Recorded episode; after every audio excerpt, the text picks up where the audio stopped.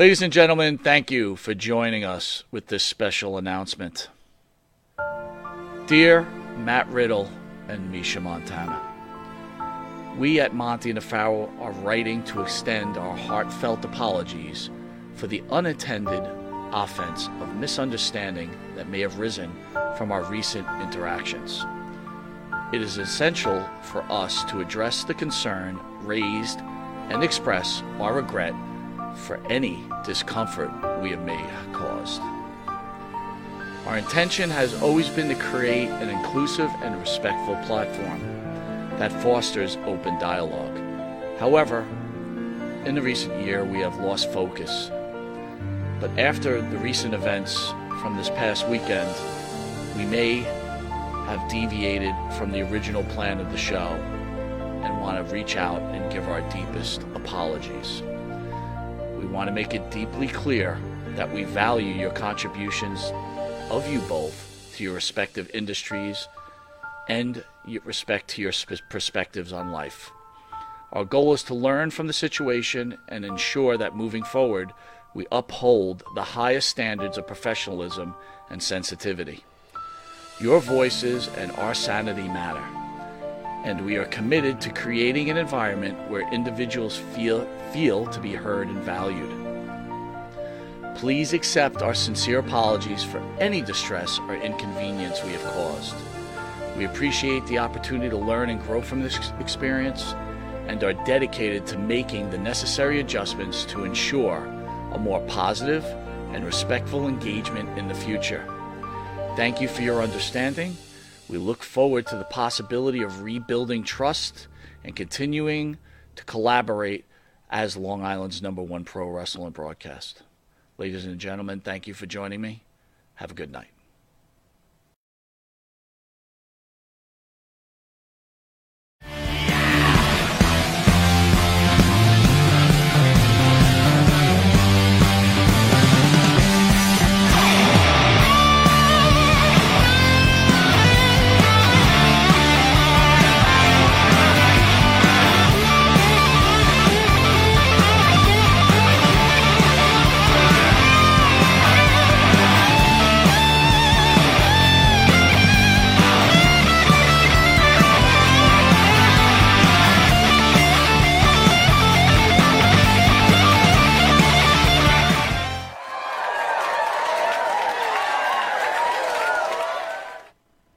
All right, welcome back to Long Island's #1 pro wrestling broadcast, Monty Nefaro, only seen here out of Indie Music TV, straight out of Ronkonkoma, New York.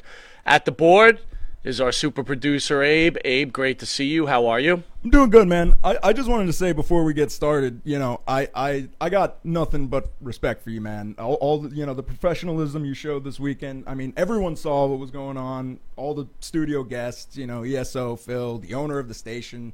I just wanted to share my thoughts and let you know I got nothing but respect for you with how you handled all that, you know? Abe, you don't know what that means to me. It was a rough weekend, and I really do thank you for those kind words. But let's not lose focus on this go-home show before the wonderful Thanksgiving where we're welcoming a guy I tremendously respect and hold in the utmost, I don't even know how to explain it. Mr. Sean Oliver. Sean, thank you for joining the show.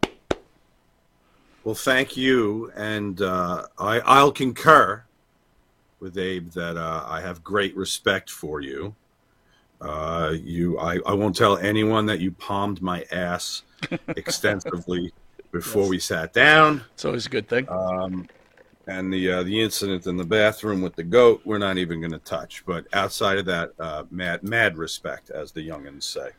Well, same here, man.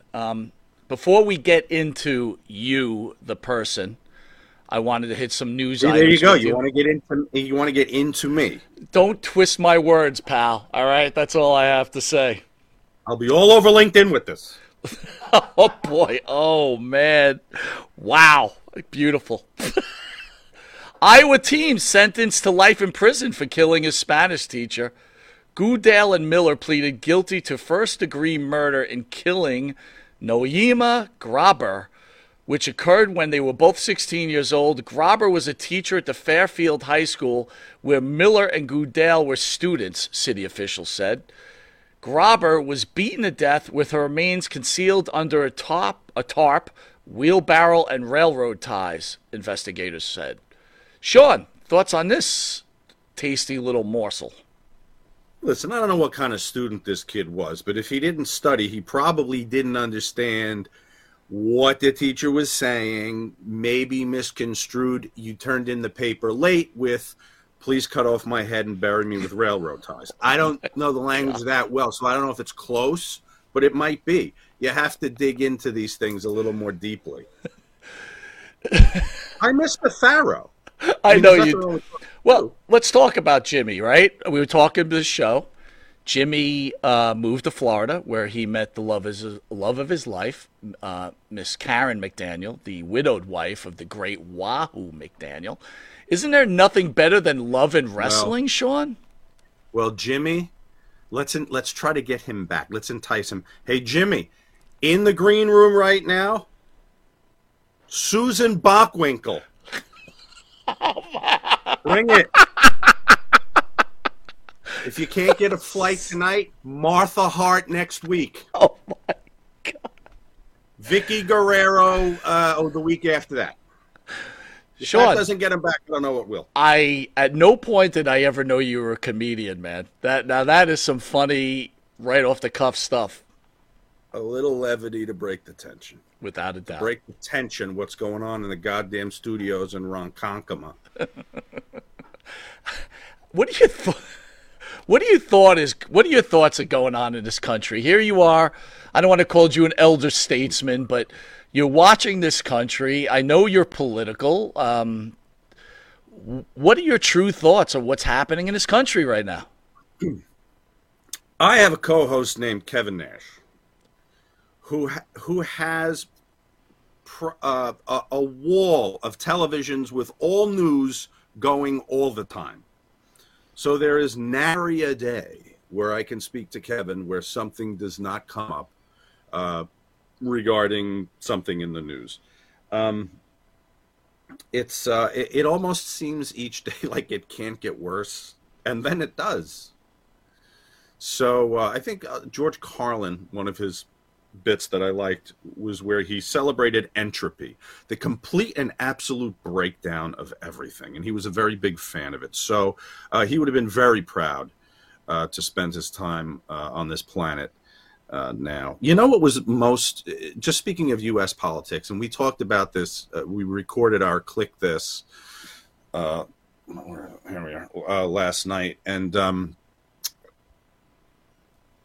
The Rock Johnson said he was approached by both political parties to run in the current election, which shows you the level of desperation in both parties and the disgust with who they have carrying the torch for the Democrats and Republicans. Before they even figured out what Dwayne's opinions were on issues, they came and said, he's likable, he's popular, we can get him elected. So desperate. We bypass the issues now just to find someone somewhat likable, because neither party wants to run the candidate that looks like will run for each party. Well, one's in already, but it's not a guarantee either. I get it.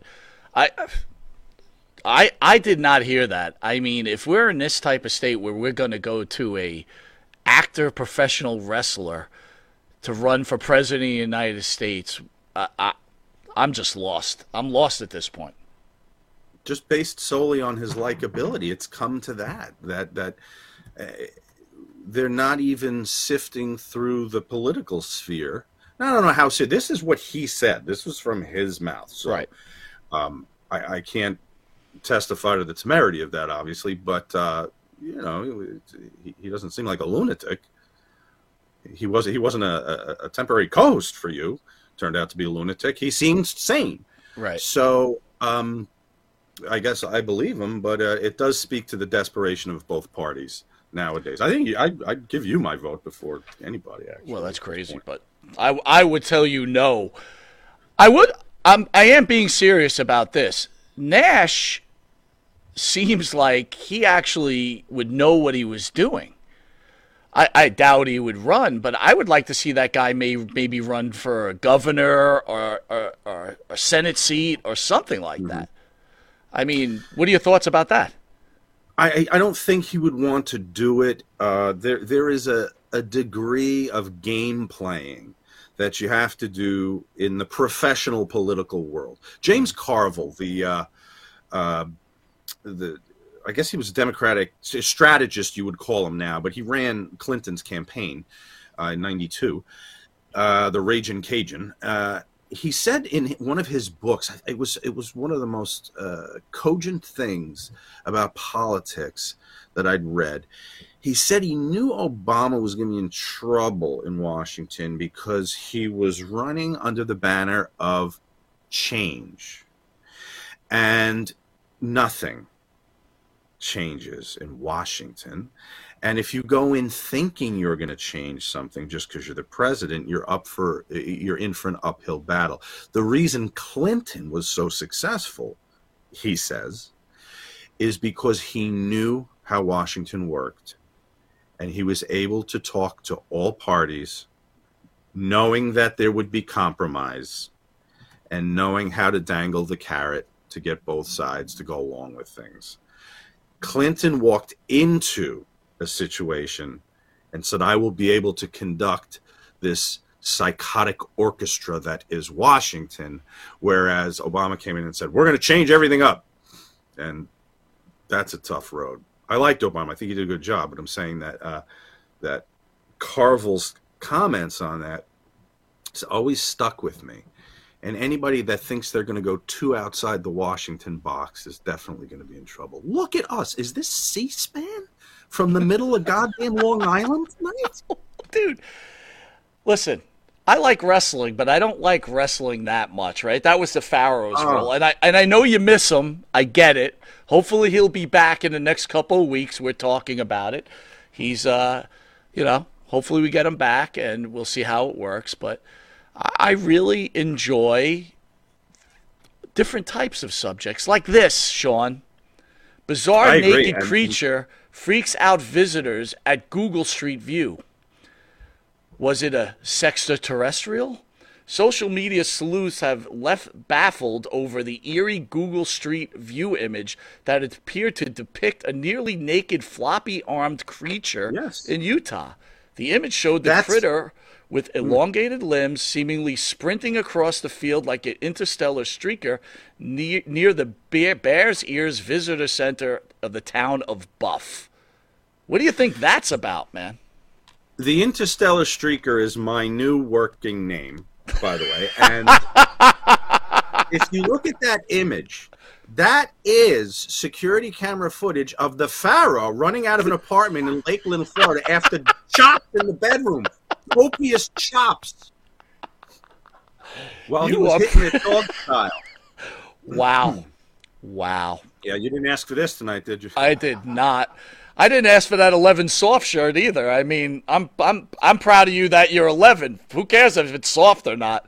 My shirt would say 2 and soft, so it's all right. We have, this is part of our merch line for Click This, the Kevin Nash podcast, which you can all listen to wherever podcasts are available. But that's part of our merch line. It was brought up on the air, 11 soft, and the listeners didn't let it go. So we made a shirt, but we do sell a baby onesie that says 2 soft. Nice. Very nice. Really funny you said that. If I could fit in it, if I could get my fat ass to fit in it, I'd get it, but I can't. What are we going to do, Monty? I'm trying to lose weight now. Listen, I got the prescription for the goddamn Wegovy like everybody else on the planet. Right. It's shooting themselves up with the diabetic drug for the simple fact that I cannot stop eating. This is a self-control issue, so I now need medical intervention to begin to lose weight. So this is what I will be trying. I will tell you that I take the same drug, right? You do? Yeah, sure. I've been taking it for, a couple of years now. I actually lost some weight. I hope you kept your receipt. What the hell happened? All right. Well, that's what I'm saying. It worked in the beginning, and now it's not working at all. And I have the same problem. I guess when you lose certain things in your life, food replaces it, and then it becomes an issue. You know what I mean? I know I'm a food addict, and people think that's funny or whatever, and maybe it is. There's worse things I could have going on, of course, but I eat. I associate food with happiness. I do. And the other thing which is a problem is because I eat for pleasure and because it's linked to happiness, when I'm full, I don't stop eating because it tastes good. Right. It makes me feel good. I keep going, you know? So this is the problem. I'm hoping that medical science will help me curtail that. I wonder, though, because though these medications do make you feel more full, will I continue to eat the goddamn bone-in veal chop parmesan?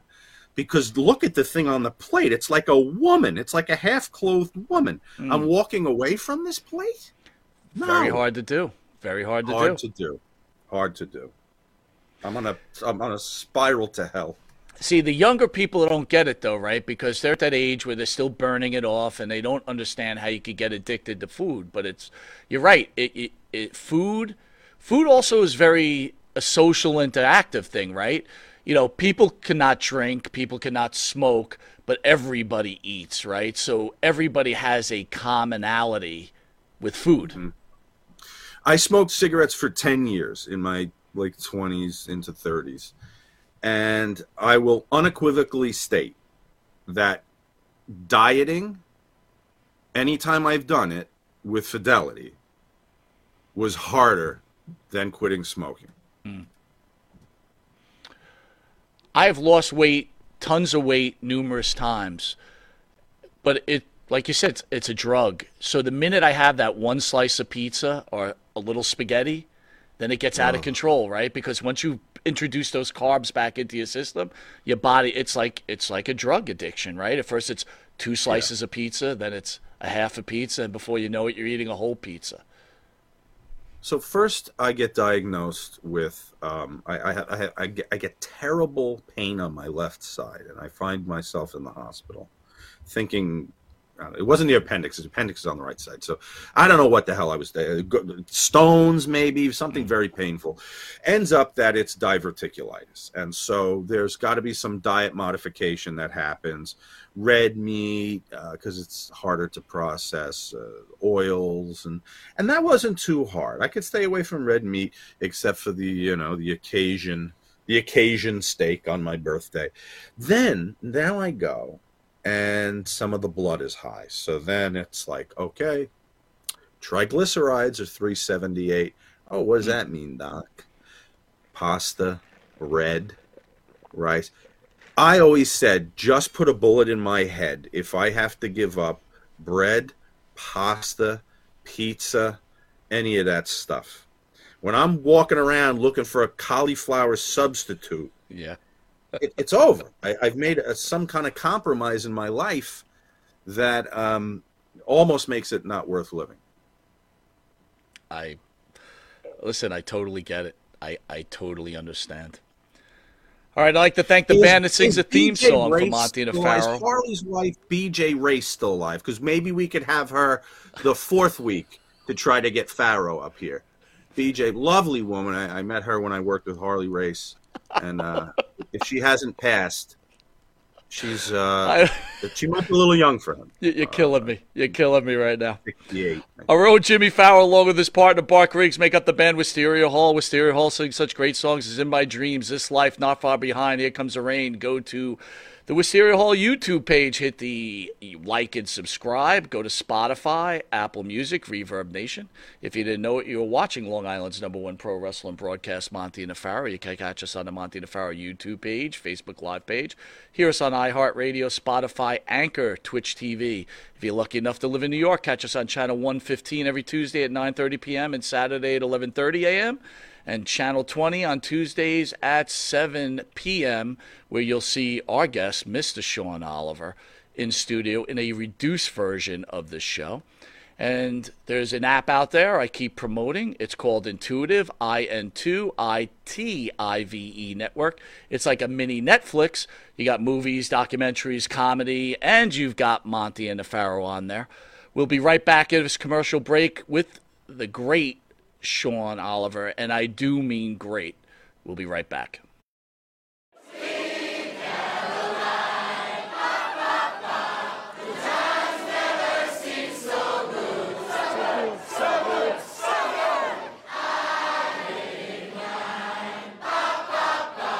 Sir, Manscaped. You know, have you tried the new equipment that's been sent? I'm afraid because it says Weed Whacker. I'm scared. Maven, Manscaped. What are you thinking about Manscaped, dude? Love it. What do you use it for? Necessity. What don't I use it for? Put it this way: the only hair I have on my entire body is these eyebrows. Yeah. That you see. These caterpillars racing to the middle of my nose. That's it. That is it. That's all. That's all I have, and that's all I want. Manscaped is a must. We were talking before the show. There's nothing worse than just hair. Yeah. Right? Hair on a woman, hair on a man. It's just bad. Absolutely. And it's the one thing that the older I get, it starts growing more in unwanted areas. Absolutely. I hate it. I'm going to ask you a question. Uh-oh. Just going to go out there. Oh, boy. Go for it. You're doing a deed. Yes. Again, I don't want you to have to admit this because we... As men, we try not to admit this, but if you're going to go do the deed on a woman, would you rather have her be hairless or a little hair, racing stripe, or full retro bush? Racing stripe. Retro bush is out. Yes, thank you. Retro bush is out. Yeah. I don't mind a small, well-manicured landing strip. Every now and then, if it's completely, and I'm talking like baby's ass bald, then I start. Where is that pedophilia line?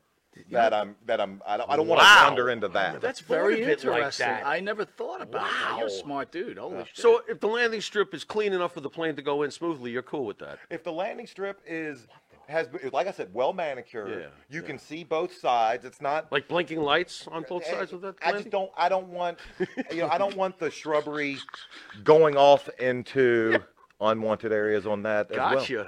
Oh, yeah, look what you found! Ooh, I got to be all honest though. Hey, the older I get though, I don't think I can be as. I found it. Have you ever gone down there and she slowly brings down the underwear? Then what is it? Retro? Absolutely. You're like, whoa! Wow! Yeah, like it pops out. Do you walk out or what do you do? No, I muster through. I muster up the courage to get through. Trooper. Yeah, he's a trooper. Gotta give him an A. Not all heroes wear capes. Yeah, I hear you. Listen, I couldn't say. Well, if you have the same beliefs as Maven does, Manscaped could help you. Absolutely, the Weed Whacker. Absolutely. What are you thinking? I'm thinking that I may have to go in a room, close the door, and hang out with the Weed Whacker for a little while. Yeah, I think you're a retro guy, aren't you? I like 70s adult films, if that's what you're getting at. Yeah, there you go. Yeah, well, with that, we're going to take a quick commercial break, and we'll be back with this wrestling icon, Maven. We will see you in a drop kick second. Drop kick. All right, welcome back to Long Island's #1 pro wrestler broadcast, Monty Nefaro, where we have our special guest. We could call him the Podfather and so many other things, Mr. Sean Oliver. Sean, thanks again for joining us. Do you miss the Pharaoh? Intriguing discussion there with Maven, and always one that the fellas, if some guys are together at the pub, maybe having a pint at the table, you can always talk about that topic there. Guys that are you troubled by the ficus tree? If that pops out of the panties, the wood floor was I find troubling. I just think the Groucho is the way to go. The pivot bush and the wood floor, those are extremes. I don't think extremes work down there. I think a little Adolf action down there is that's the comfort level.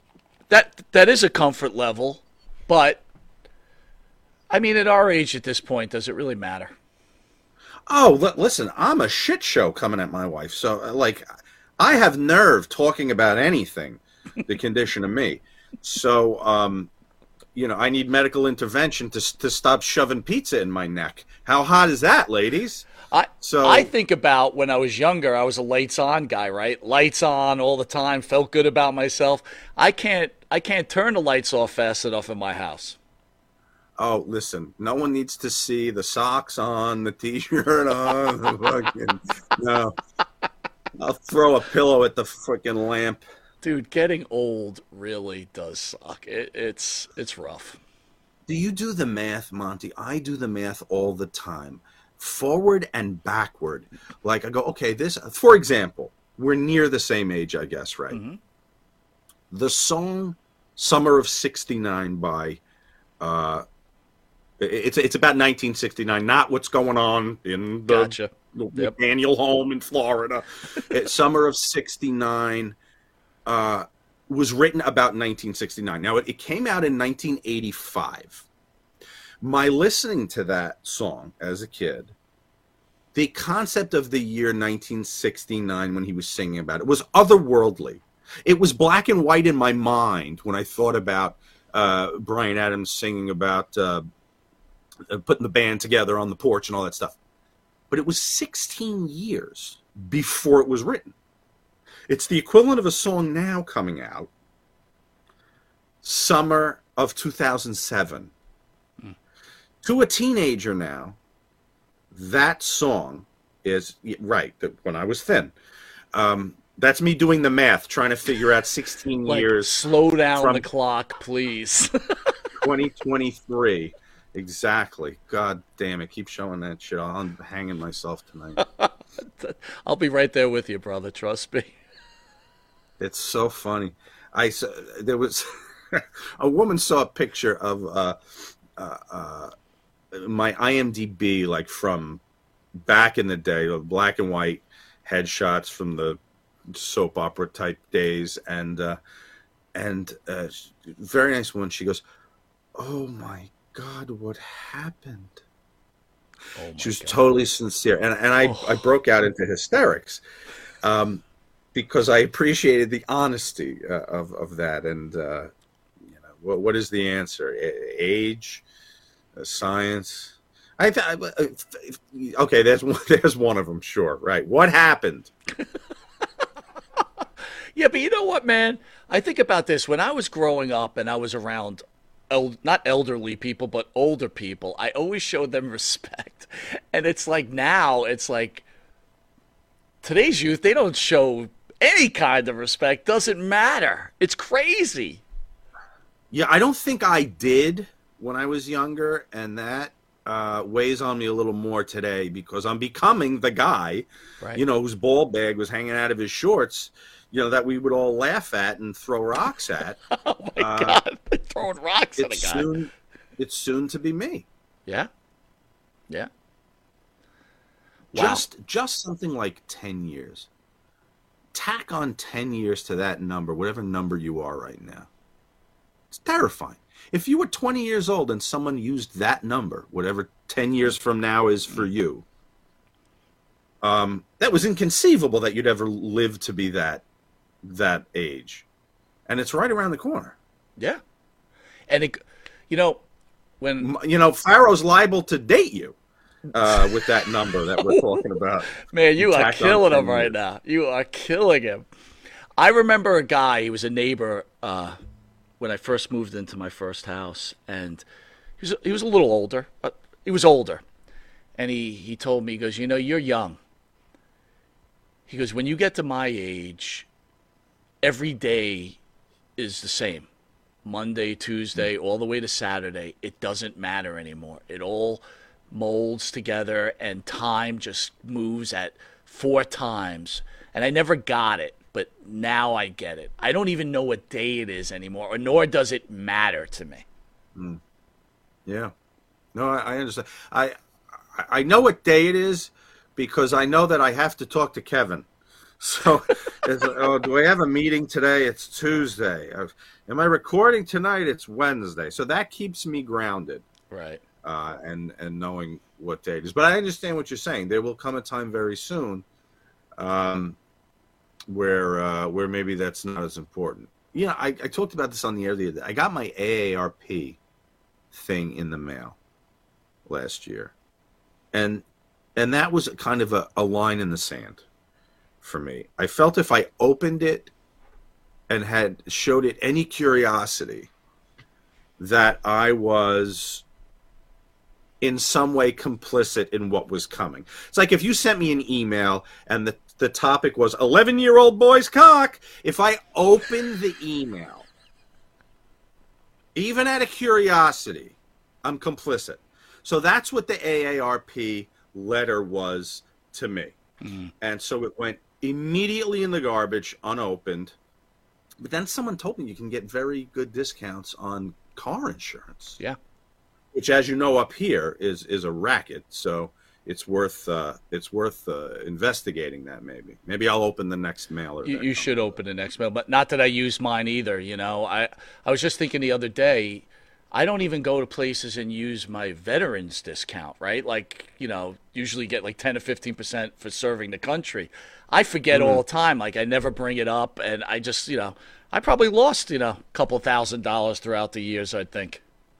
Absolutely, absolutely. But I understand. It's not always on your mind. You're standing at the checkout. You're trying to get out of there. You got something to do. Hold on. Let me shuffle through all my cards here to show you my service card.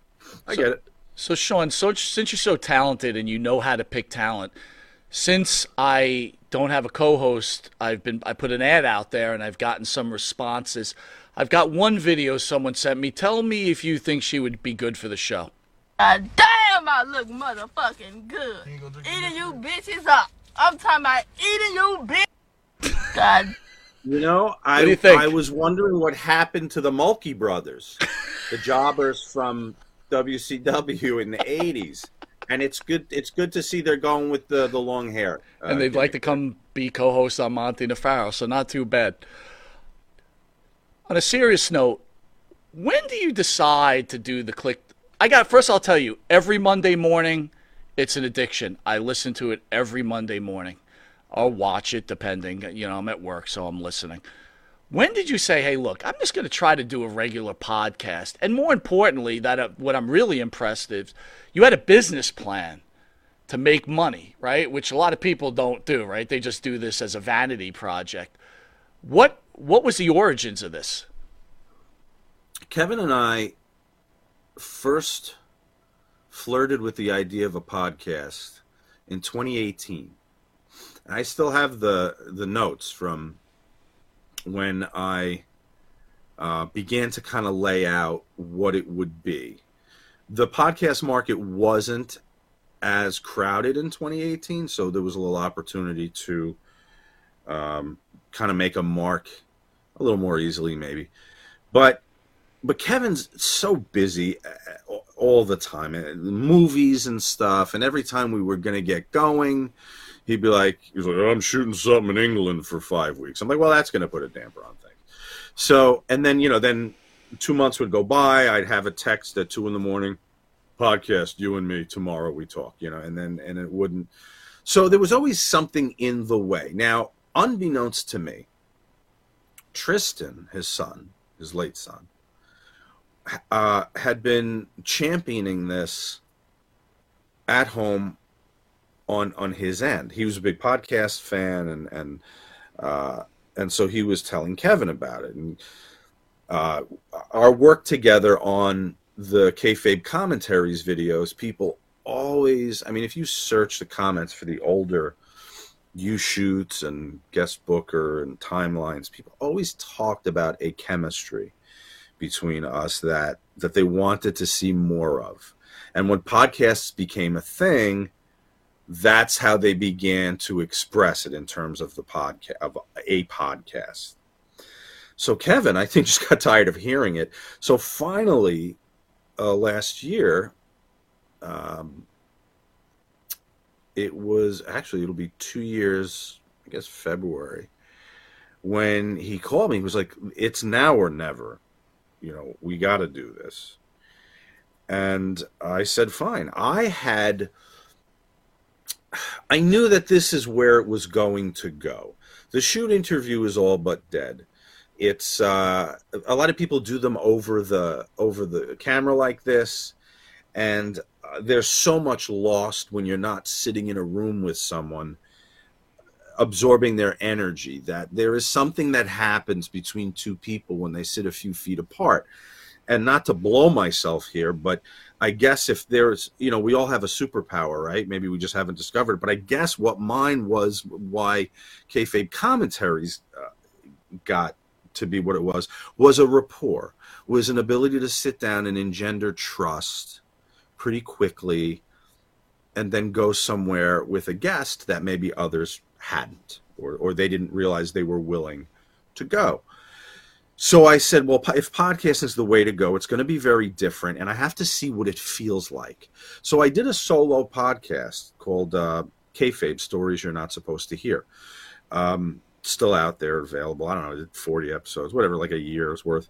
And I would talk a little bit myself, share my thoughts. Every show had a guest, from Ron Jeremy to, all the workers that I worked with in the past that I had good rapport with, Lenny Poffo on, and Brutus Beefcake. And the podcast, I just wanted to see how it worked. So then when Kevin reached out and we were going to do this finally, I knew the market a little better, and I knew that, and if you know Kevin, the money's got to be right. So I knew whoever we went to, there had to be a structure in place where we were able to make what we deserved.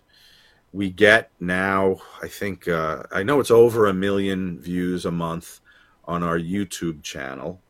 That goes for full shows, but also clips. You know, we chop up some stuff. And which, by the way, I know the analytics, that's pretty solid money. That's good, decent money, right? Yeah. And then on the audio side, on the ad side, there's, we do about 120,000 audio listens for four weeks of new programming. We do once a week. So that's kind of where we land. And those are numbers that we are comfortable with. Of course, we always think they could be higher. So that's always the quest. What do? We didn't want to do another wrestling podcast, Monty. That was the thing. Mm-hmm. There's so many. What are we going to offer that's different? I mean, there's only so many stories about the Click and about the NWO. So Kev's thing was always, even 5 years ago, when I said, Kev, I don't do anything unless it's different. I don't ever want to be doing something that someone else is doing. How are we going to handle this, the wrestling? He goes, it's two guys at the bar. I said, okay. He said, when two guys are having a good time at the bar, the guy next to them wants to slide over. And the guys at that other table want to come and sit up at the bar too. So if we could be two guys at the bar, like we are here when we go out to dinner or, you know, when we're hanging out in between shoots, if we could be two guys at the bar, people are going to come sit with us. And that was the only philosophy. I mean, the show is planned somewhat. We talk about what we want to talk about, but we never have, you know, as you and Farrell probably did, you can't go over what exactly you're going to talk about because you want the spontaneity. Yeah, we write a script, the bullet points, and sometimes it goes off the rails, right. And sometimes you kind of stick to the format, right? Right, because if you guys have an argument, you want that to be there. Like when Kevin and I have disagreed, our engineer would be like, you guys want me to cut that? And we're like, no, that's real. Yeah. That's two guys at the fucking bar. Right. So so there's no real magic. I guess that's the magic, I guess. Let me ask you this, though. You mentioned about the money, right? Look, you're the leader, right? You're the guy who did this. I understand that Kevin's, you know, half of the show, but you're the guy. Is there pressure on you? Like, oh, man, if I don't make enough money on this each month, Kevin's going to say, well, I'm done. And all this hard work gets washed away. I mean, what kind of pressure is on you? Well, you know, I serve a few masters. The reality is, Monty, that's a picture of one of them right there. We got to keep it going for the person for whose name is on the show, in much deservedly bigger print than mine. You know, I got a daughter in college. You know, I have a life and a lifestyle, 2 kids, a lovely wife, and you have to keep things going. So there are plenty of days that I wish I was elsewhere, like on Mars. And, you know, on any given day, I'll have Kevin on the phone about ratings. And then Todd will be popping up here, you know, complaining about the publicity department at the publishing company. And then, you know, maybe, you know, I'm working on a very exciting project with Sean Waltman, and maybe we're working through something there. So there's a lot of air traffic control in my days. And keeping people optimistic, keeping people realistic, keeping people focused, no tantrums allowed. Or have your tantrum and then, okay, we're ready to talk about business, about the next show or the next chapter. That's a big part of it. And going back to my kayfabe days, I never minded having a difficult talent as long as the show was good. As long as the fan was going to get content that was compelling, entertaining, sellable, would make money. I'll shoulder a difficult talent. I'll shoulder a tantrum. That's part of my job. But when the light goes on, we got to do the thing. And as long as we do the thing, I'll take the agita. But there's plenty of agita in my days, if that's the answer, if that's the question. Look, I got so many more questions, but we got hit with so many fan questions. I got to post some fan questions I need you to respond to, if you don't mind. Yes. I'm going to have to change my glasses here.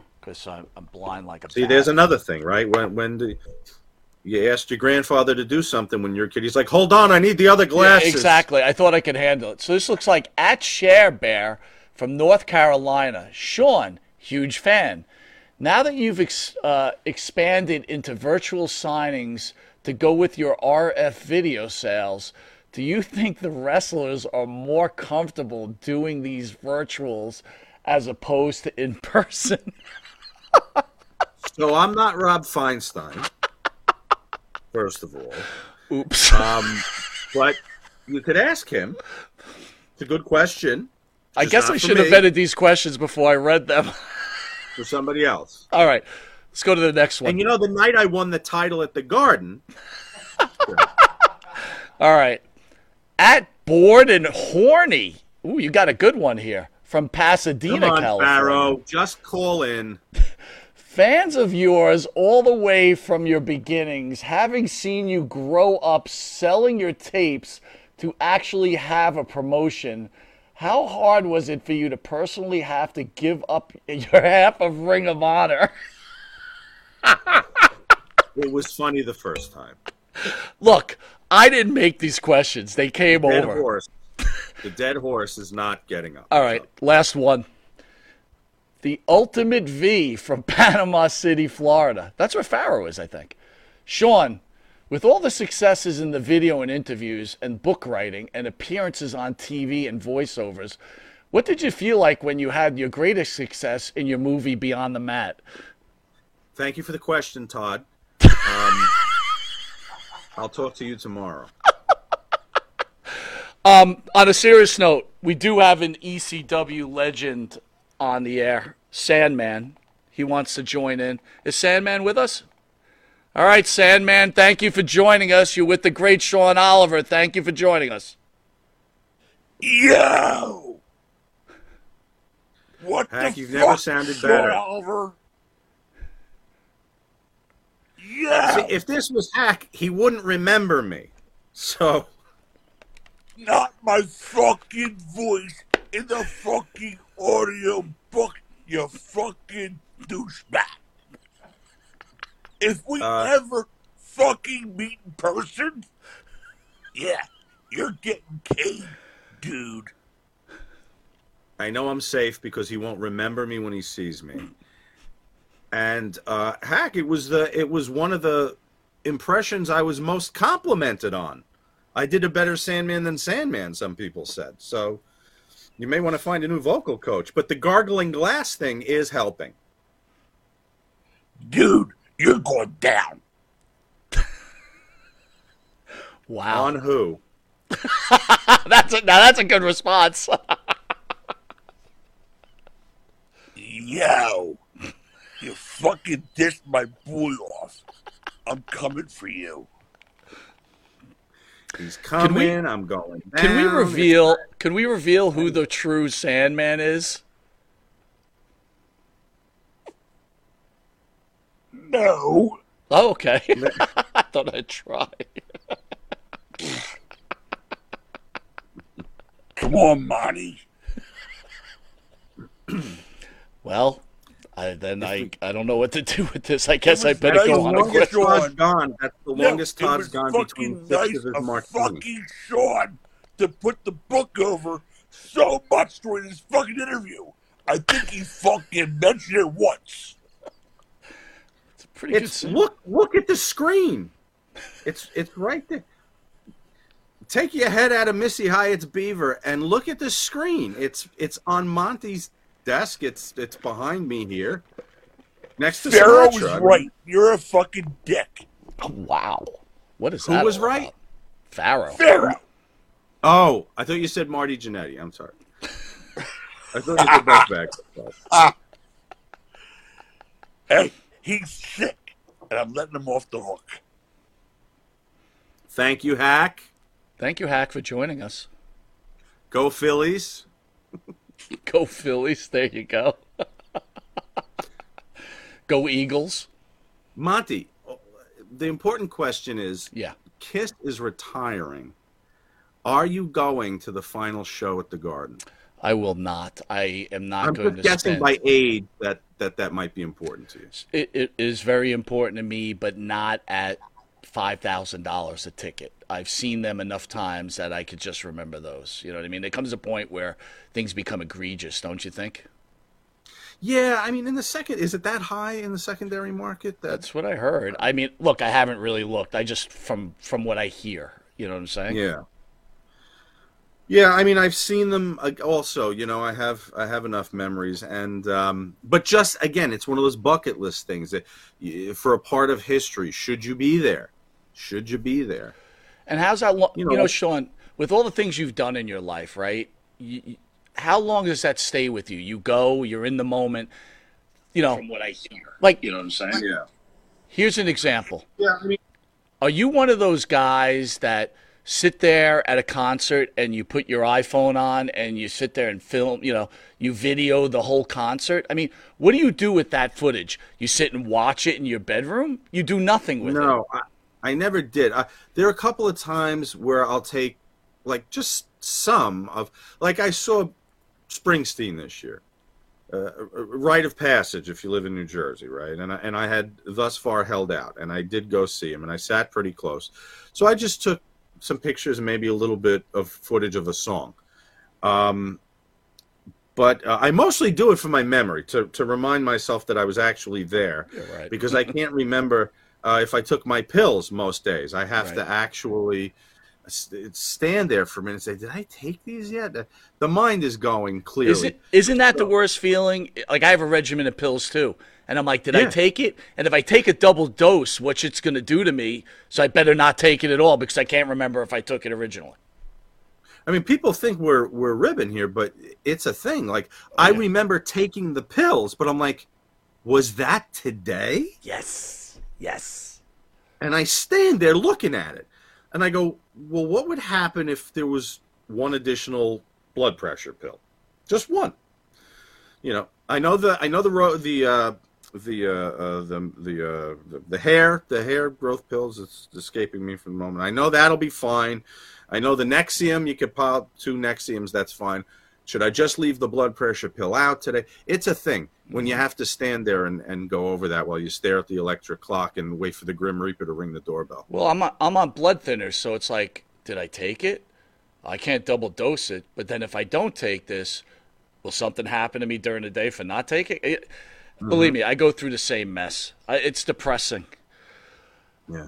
Did you grow up on Long Island, or did you land out there after you got tired of Queens or Brooklyn? No, I grew up on Long Island, and I've been trying to get out of here for most of my life. You know, I went to college and then joined the military, and I expected to have lived somewhere else, and I found my way back here. And it's not a bad place to live, don't get me wrong, but I don't like cold weather anymore, and I kind of just... I want to be somewhere different. And I don't know if this has happened to you too. Me and my wife are talking about it. Ever since COVID, like, we don't really love going out of the house anymore. It's like, you know, you can stay in the house. I could go out, have a few drinks, go to a concert, but we could sit home and watch TV or do something else, right? I mean, that's also what's happening too as I get older. I don't really want to go out into society anymore. Well, the other thing is, what are you going to do? But where can you really go? You can go do the necessary stuff. You could go to the goddamn supermarket. Boy, there's a diary entry. I was at the supermarket today, right? Maybe you need some shoes. You could hit the SW, but what are you going to do for entertainment, right? So it's like what starts to happen is the opportunity for spontaneous, wonderful days traipsing through the sprinklers starts to wane, and there's a very few comfort things that you grab for, a few favorite restaurants I'm sure you have, stuff like that. But what the hell else are you doing? I'm not going to a club. Here's a question for you. I was thinking about this. Now, obviously, you know, you live a pretty comfortable life. You've had a successful career. I live a pretty comfortable life. But I was thinking about people that may not be living so comfortable, right? They may be living a little check to check, and then maybe they find a little extra money, and they go out to a restaurant. Today's restaurants and the service and the food is so bad. Could you imagine having your little extra money, you bring your wife or your girlfriend out to eat, and you get a bad meal? Because I get bad meals all the time. Bad service, bad meals. And I think about that person like, wow, that experience has got to be terrible too. One of my indulgences is eating out. Playing along with Sandman's thing there, is eating out at restaurants. Yeah. But also consider, though, Monty, today, because of the internet, because of reviews, because of Yelp, where people post pictures and opinions, you can do a little reconnaissance before you hit a new place. So you do have a little bit, back in the day, if it wasn't a recommendation from somebody, you were kind of going in blind. But now you can do a little bit of homework before you hit a restaurant. I just had an unbelievable, I found a place on Staten Island, Don Cheech, it's called. And Italian food, as you might have gleaned from the title. And they had I referenced before, a pounded bone-in veal chop parmesan there. My daughter got a truffle cream sauce with a regatta ravioli. My wife got a squid ink linguine with clams and anyway. So these things are exciting to me. Yeah. When I find a new place, and it exceeds expectations. This is wonderful for me. But you're making me excited talking about it. Oh my God! Is there nothing better than that? Than an unbelievable meal where you can sit down for 2 hours, no one's rushing you, right? And and it all just you have to appreciate the small things, and this is what it is. Going for a meal when you were 16, you. To think that would have been exciting would be ridiculous. But at our age, this is an exciting night out. This is blue chew for the soul, baby. Right up. When you were younger, you're in acting. You got into acting. You're a book writer. Obviously, you did great with these wrestling shoot interviews. At what point did you decide in your life, I'm not going to be a regular Joe? Because I'm always, I even say that to Farrow. Farrow was a pretty popular singer back in the day here on the island. I never had the guts to take chances like that. What made you take those? There's a lot of risk there, right? It's if it doesn't work out, you're penniless. You know what I'm saying?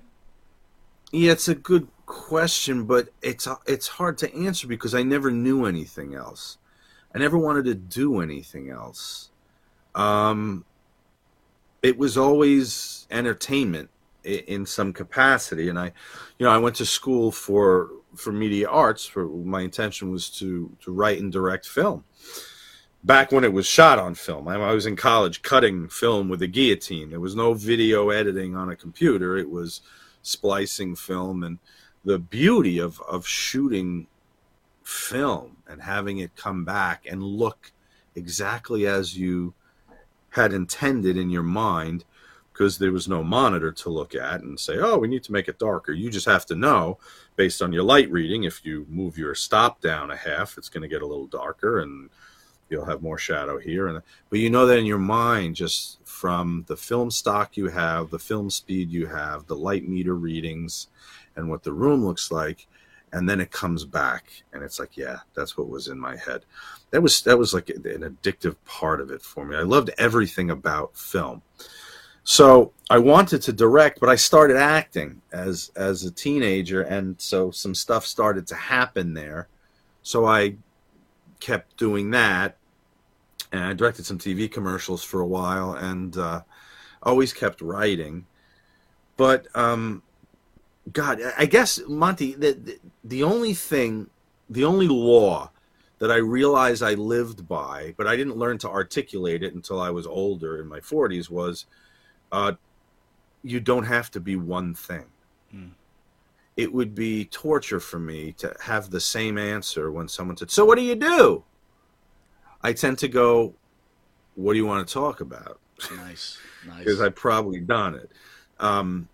So, yeah, to be one thing and serve one industry and try to move up that singular ladder. I was 45 and I said, I never wrote a book. So, book. Wow. I took it seriously. I read a lot about it. I read a lot of stuff, a lot of material. And when I thought I had a handle on it, I took it seriously and did what I had to do to get books out there. Same for everything. I mean, the shoot interview thing, which I guess everyone here probably knows me from, it was a phone call from my business partner, Anthony. I was working at Deutsche Bank on the 45th floor of 60 Wall Street at night, looking out over the East River, and he called me. He goes, the only thing that's never been done in wrestling is like an alternate commentary track. You know how you'll have like DVDs and you listen to the director's commentary who talks over the movie about how everything happened? Yeah. Having wrestlers do that for matches that you've always seen. I was like, yeah, you're right. No one's done that. You want to do it? I got on the phone that night. I called wrestling agents or bookers to see who was available. I said to him, can we do this from a technical standpoint? Can you set up a paywall? Where, now remember, this is 2007, so we're not where we were now. I said, could you build like an iTunes where people can download an MP3 of the Iron Sheik talking about his match against Hogan? And then someone puts on their iPod and starts it when the match starts, and it's in sync. And think of the fun we could have with all these matches that we've always seen for all these years. Reimagine having someone go, I was supposed to actually gig here, but I lost my blade before when I was outside the ring. I mean, that would be great. People would be like sitting on the couch with them and watching a match. And that was our first product. That's why it was called Kayfabe Commentaries. Imagine trying to explain that concept to somebody who had no idea what I was talking about. Yes, it's downloadable alternate commentary tracks for wrestling matches. Go fuck yourself. So yeah. Eventually, after putting out a bunch of those at like $2 a pop, I said, listen, if this is a viable business, we're going to have to jump into the industry that all those other guys that they were asking me about with the goofy questions before, we're going to have to jump into the video world and bring this there. But we're not going to do it like they do it. They do the whole career retrospective. Let's take an angle. Let's take a booker and have them come on and book something on camera that they had nothing to do with in wrestling. So that was the first video we did, guest booker with Kevin Sullivan. What if Kevin Sullivan was booking WWF in 84 and Hogan didn't come from Minneapolis? What would you have done to make the 80s boom? We didn't think in terms of series-based programming yet until we saw the success of that. And people were like, my God, I haven't seen anything. It's like a shoot interview, but it's like about booking, and it's like specific, and it's there's graphics, and it's lit, you know, because I went to film school, and they're mic'd, and people actually take the time to let you hear and see what's going on. So we've gotten such a reception that we then realized, oh, this could be a series. And then shortly after that, You Shoot comes. Oh, that could be a series where fans ask questions to the lightning rods in the business, and we don't edit them. We read the question or play the video exactly as the fan asks it and sit back and let Honky go to town. And so that became, so it was series-based programming in that, and it was literally, Monty, with that little amount of thought, well, we were sitting on the phone when I was bored at work at 11 o'clock at night, and we were like, well, let's just hire some wrestlers and have them come in and get on the headset with me, and we'll put the match on the TV, and we'll record them going through the match, and then we'll sell it. So there was no great master plan. It was just what the next thing was, but it was in the creative industry. It was in the creative world, so that stuff always appealed to me. It was my life. I think I being an originator like that and having that idea is just incredible. I want to quickly mention Todd is God, which is on the table. Both me and Farrell love this book. I know the book isn't written yet, but you're doing the one on Sean Waltman. And maybe I'm out of line asking this question, but is Sean... does he feel guilt over China? Sean is such an interesting and complex guy, and a great guy, first of all.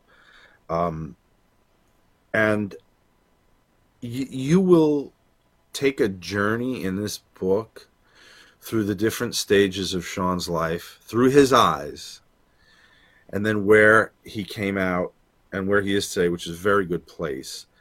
But Sean does, to answer your question, and the phrase that Sean has used that is in the book is, I can't say what would have happened if she didn't meet me, but I can tell you she was in a worse place after meeting me than before. Mm. Interesting. Sad story. Too many of them. Here's the question I always wanted to ask you, too. When did you fall in love with wrestling? What do you remember the moment, the second, what it was? Yeah, I do. For us, I try to explain to people, first of all, being in the entertainment business, people would sometimes, if they heard I owned a production company, I'm working on a film, and, you know, the other actors say, oh, so you have a production company. Okay, here it goes. Yes. And hopefully it ended there. What kind? It's interview-based professional sports. And hopefully it ended there.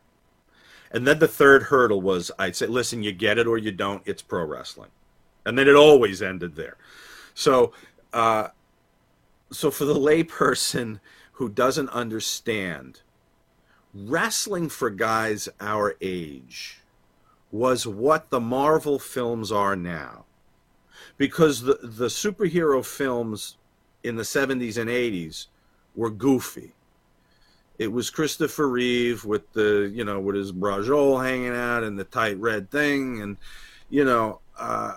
it wasn't cool. The Batman series, a little, God love Adam West and Burt Ward, but it was camp. There were no real life superheroes that kids cheered. So the wrestlers were the closest thing to today's Black Panther, Spider-Man. So that was the appeal for us. Mm. And the moment, Monty, was on a giant black and white television, I guess in like 78, maybe I was like 6. And I was over a friend's house who had older brothers, and they were watching on WWOR at 5 p.m. on a Saturday. They were watching grown men built like superheroes that I would see in the comic books, beating the shit out of each other.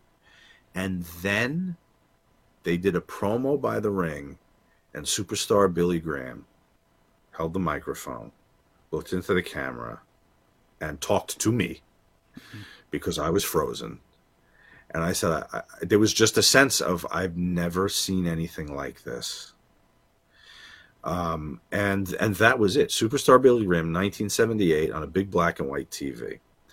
And then I would try to catch it myself when I learned when it was on, and that was it. It was off to the races after that. And once I then kind of it morphed into my knowing that there was a charade that was deliberately being hidden from me. And that became very fun. Watching Kamala and saying, I wonder what goes on at home when he returns and his wife is there waiting for him. You know, that kind of thing, going through that these guys are people, they're regular people. And that illusion was more photos of me with my shirt off. Thank you. Yeah, back in the day. Yeah. But that's what it was, Monty. It was the real-life superhero, larger than life. And to me, always, and I think it's because of our age, it was more important what they did on the stick than in the ring. I don't think I realized what work rate was until I read The Observer when I was 25. Right. But I knew that every time there was a Piper's Pit, I wasn't going to miss it. Mm-hmm. So I so valued the guys that hooked me with their mouths. Same here, yeah, man. Same here. Talking about my days as an altar boy, hooked me with their mouths. But it was very important to me always what these guys did, that charisma. There's nothing like a professional wrestler. I mean, years later, you walk into a locker room, I guess they could be baseball players, they could be wrestlers, they could be catalog models. You walked into a locker room in 1978 with Tony Atlas over there, King Kong Bundy over there, Afa and Sika are over there, the Grand Wizard's sitting over there. Either the circus is in town or this is a professional wrestling locker room. There's nothing like those guys. Man, I love it. I got to get 2 super chats in, fans asking. Salvatore M is saying, Sean, why didn't Elliot Gould become a bigger star? He was fantastic in The Long Goodbye. What if that was it too Semitic looking? I don't know what that means. Oh, too Jewish. Oh, okay, gotcha. I don't know. I think I'm a very big fan of Elliot Gould's work as Ross and Monica's father on Friends. His comedic timing was a blessing to see. And Salvatore, honestly, I think that he had a hose like a thoroughbred, and a lot of times in full body in master shots it would show. And I think that he never got the work he could have because of his schwanz. Are you being serious right now? Not at all. Okay, good. Here, we have to get this one in. Ditka 89. Was Eric Sims an enabler to the Iron Sheik? Eric Sims is an interesting character. Eric Sims, for anyone who doesn't know, super agent to the Wrestling Stars and longtime handler of, he gets prettier and prettier every year. Mm. He handler of the Sheik for many years. An enabler. Are you maybe talking about drug use? I don't know how much drug use went on in front of Eric. There was the rumor out there that to keep Sheik happy, he would feed him stuff. I've talked to Eric personally about it. Eric denies it. I believe Eric. I'll tell you, I've spent a lot of time with Eric and also around Kaz when we were doing the roasts and stuff. And the only, I swear on my kids, the only intoxicant of any kind that I ever saw Sheik take was drink beer. Mm.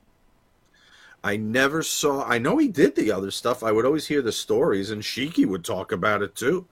But I never saw in my present... I would credit that probably to Eric, who wanted to always maintain an air of professionalism around, you know, mixed company. But Kaz would have probably pulled out a straw and snorted anything in an Applebee's. But I think Eric, as his handler, always, if it happened... always kept it behind closed doors. Or listen, they didn't always room together either. So like Sheik would go to his room, Eric would go to his room, and I guess stuff would happen. But honestly, with my eyes, I've only seen him drink beer. All right, man. I want to thank you for joining us. Always an honor. I'm so glad that I've met you through this crazy world of wrestling. I want to wish you and your family a happy Thanksgiving. Again, I always thank you for being so kind and coming on this show whenever we ask. So thank you so much. No, it's my pleasure. And give my best to Pharaoh and any of the other kooks that you have in there.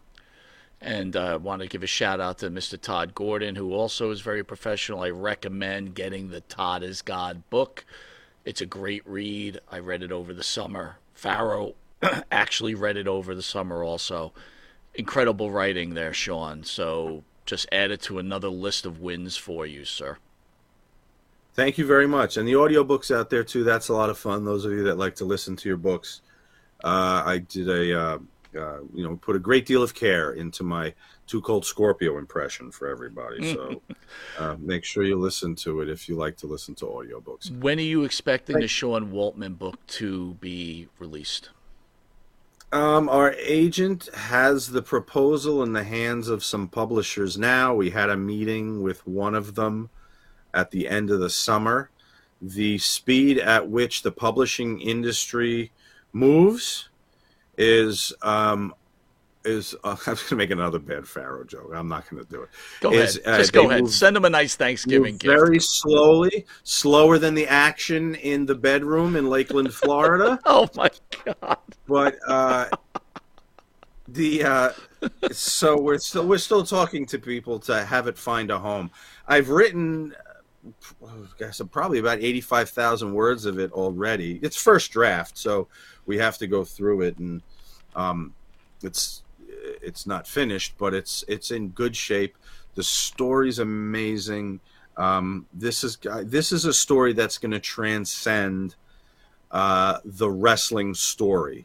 And as it touches on things like sexual abuse and addiction and so many things that so many people in society deal with. And this is a winner's story.